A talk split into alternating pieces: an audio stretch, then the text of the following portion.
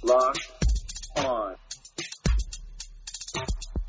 Locked on. Locked, locked, locked on. Locked, locked, locked on. Locked. Locked on Cowboys. Locked on Cowboys. Welcome back to the ultimate NFC East crossover edition of the Locked On Podcast Network. Uh, I'm joined today by Patricia Traina of Locked On Giants, Louis DiBiase of Locked On Eagles, and Chris Russell of Locked On Redskins to talk about the Dallas Cowboys in 2019 and going forward into the 2020 season. Uh, let's go ahead and first start with the big news out of Dallas. The Cowboys made a coaching change, uh, going from Jason Garrett to Mike McCarthy. I'm curious to hear what your guys' opinion was of that move. Uh, Patricia, let's start with you. Uh, you guys actually hired Jason Garrett. Uh, what were your feelings on the, the Cowboys moving on from Garrett and hiring McCarthy? I guess I was surprised. I mean, well, maybe not so much surprised because, you know, Jason Garrett had been there as the head coach for 10 years. If I'm not mistaken, I think he had been the offensive coordinator for a few years thereafter. And really, he never really got them over the hump. Now, is that because he didn't have the talent? Is it because he got stale with what he was doing? Um, I think it could have been a combination of the, of all the above. And, you know, with Mike McCarthy, you know, he's, he's a proven winner. He's won a Super Bowl Bowl.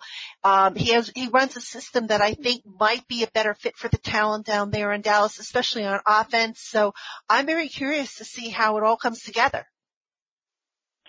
Uh, yeah, I'll jump in here for um, uh, this is Chris Russell from Locked On Redskins. I, I mean, I, I, I think you know, McCarthy probably got a bad rap a little bit in Green Bay. Everybody's always going to side with the with the star quarterback, I think, right? But we all know how prickly Aaron Rodgers can be.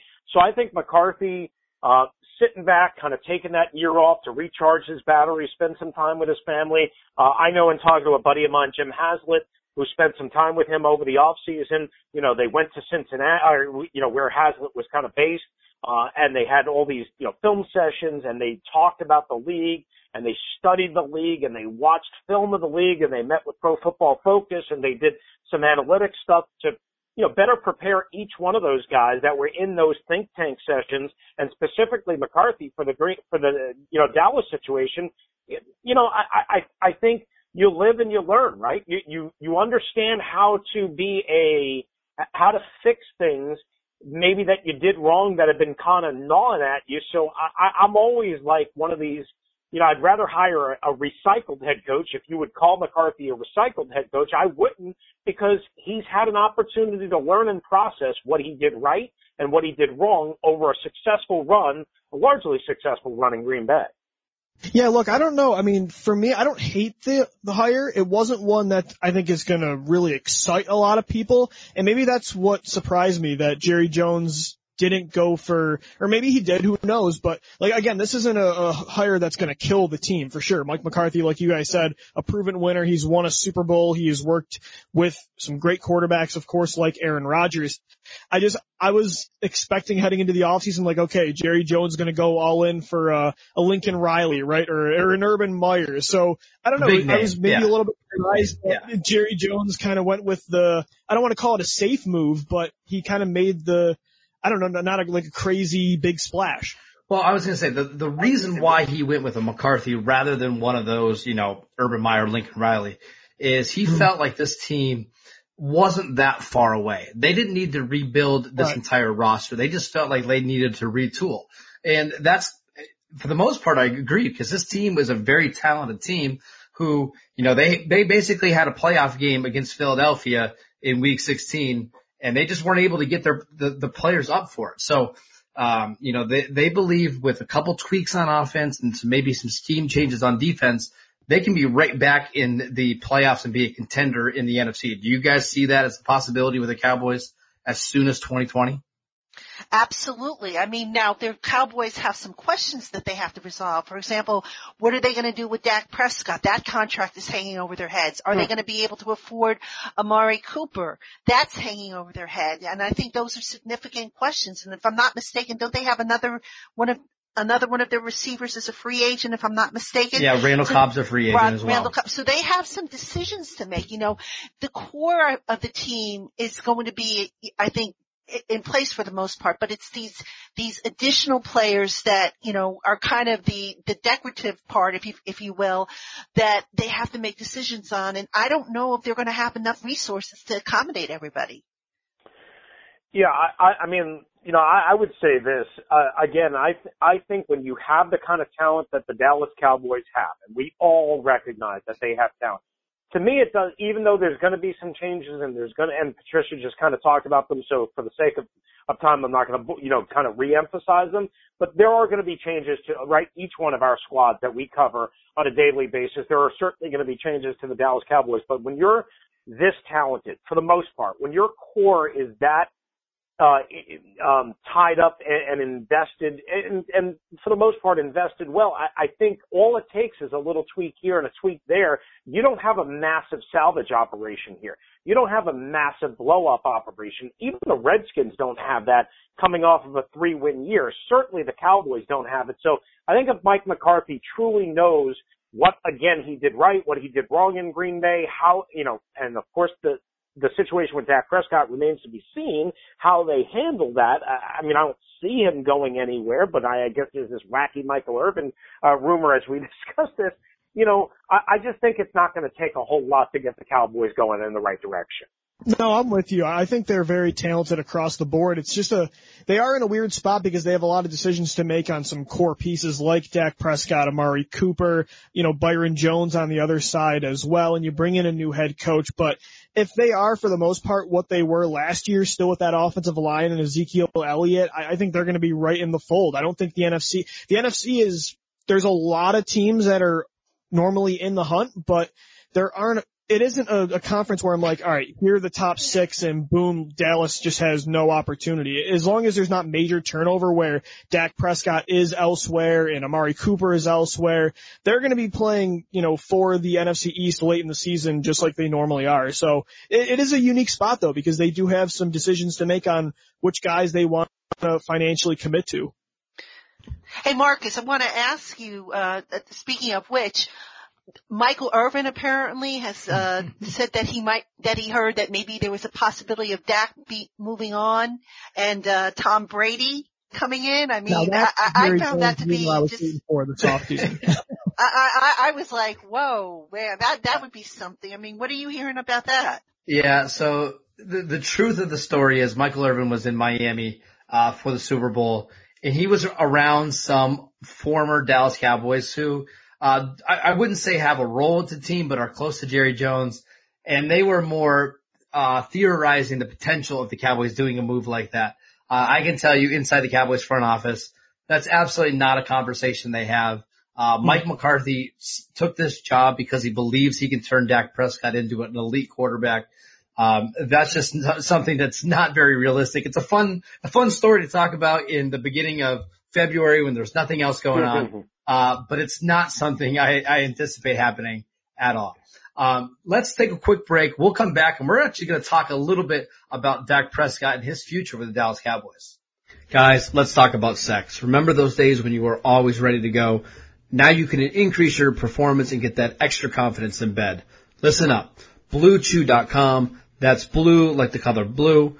Blue Chew brings you the first chewable with the same FDA approved active ingredients as Viagra and Cialis, so you know they work.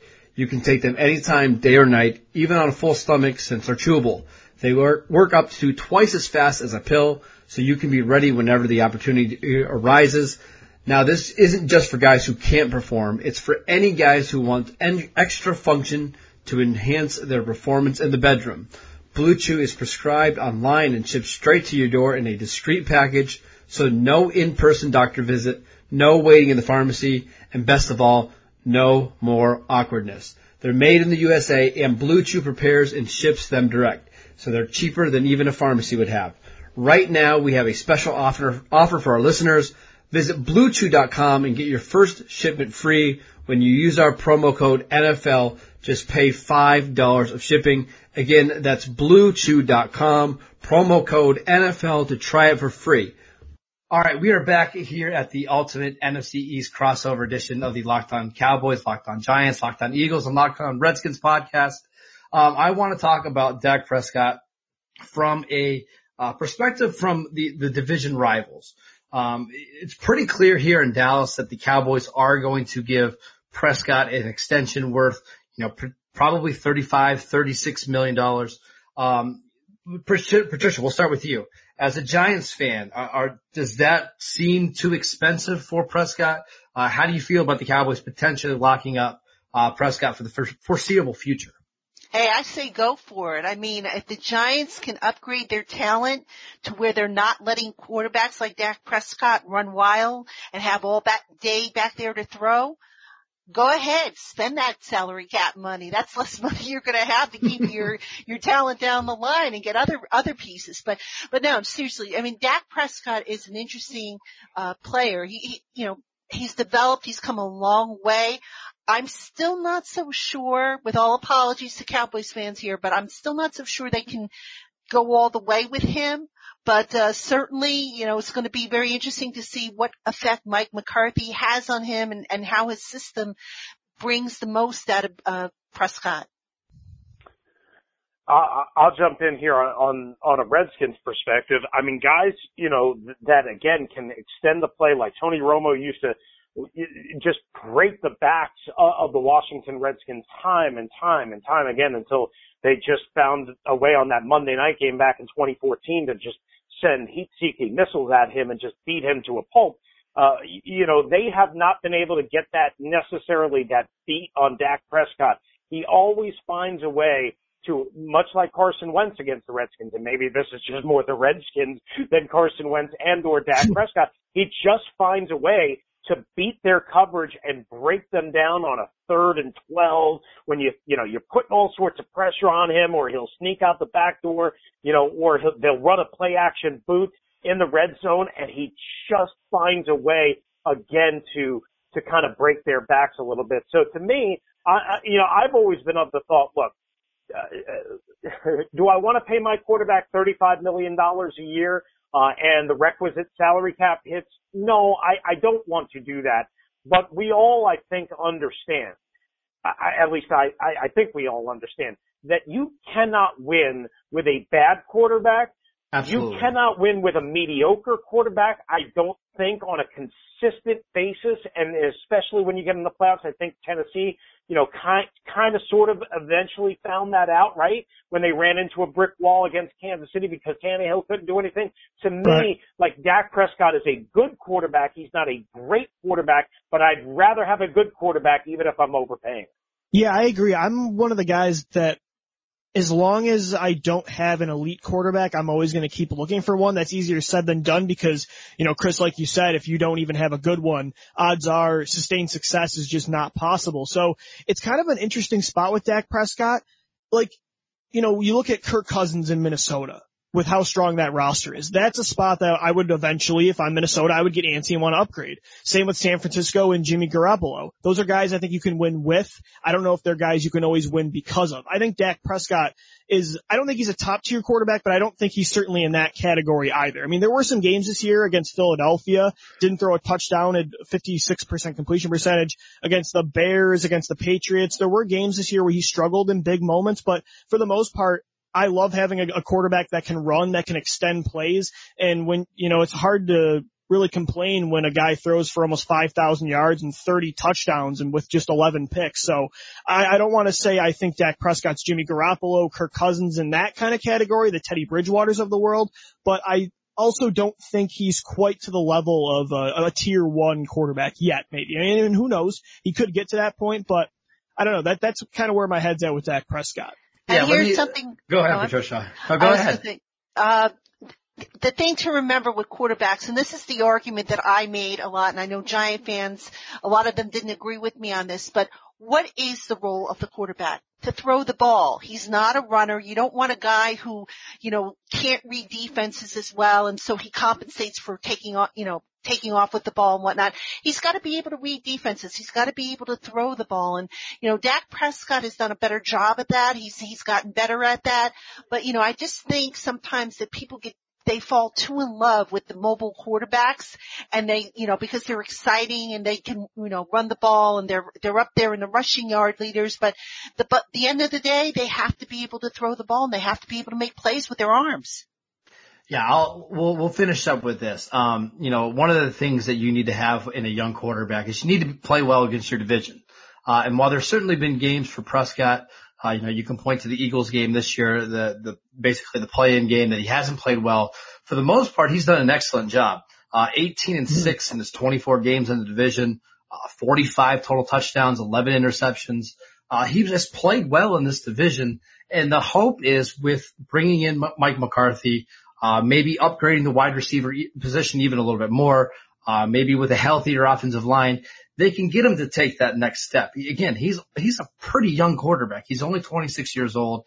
They believe with some better coaching, they can get him to that next level where, okay, now that he is being paid more, you know, a higher salary, he can carry a little bit more of the team uh, rather than what maybe he did as a rookie or as a second year player. So mm-hmm. while you're certainly going to have to pay him more, I think a lot of people around the Cowboys organization are encouraged and optimistic about what Prescott is going to be into the future.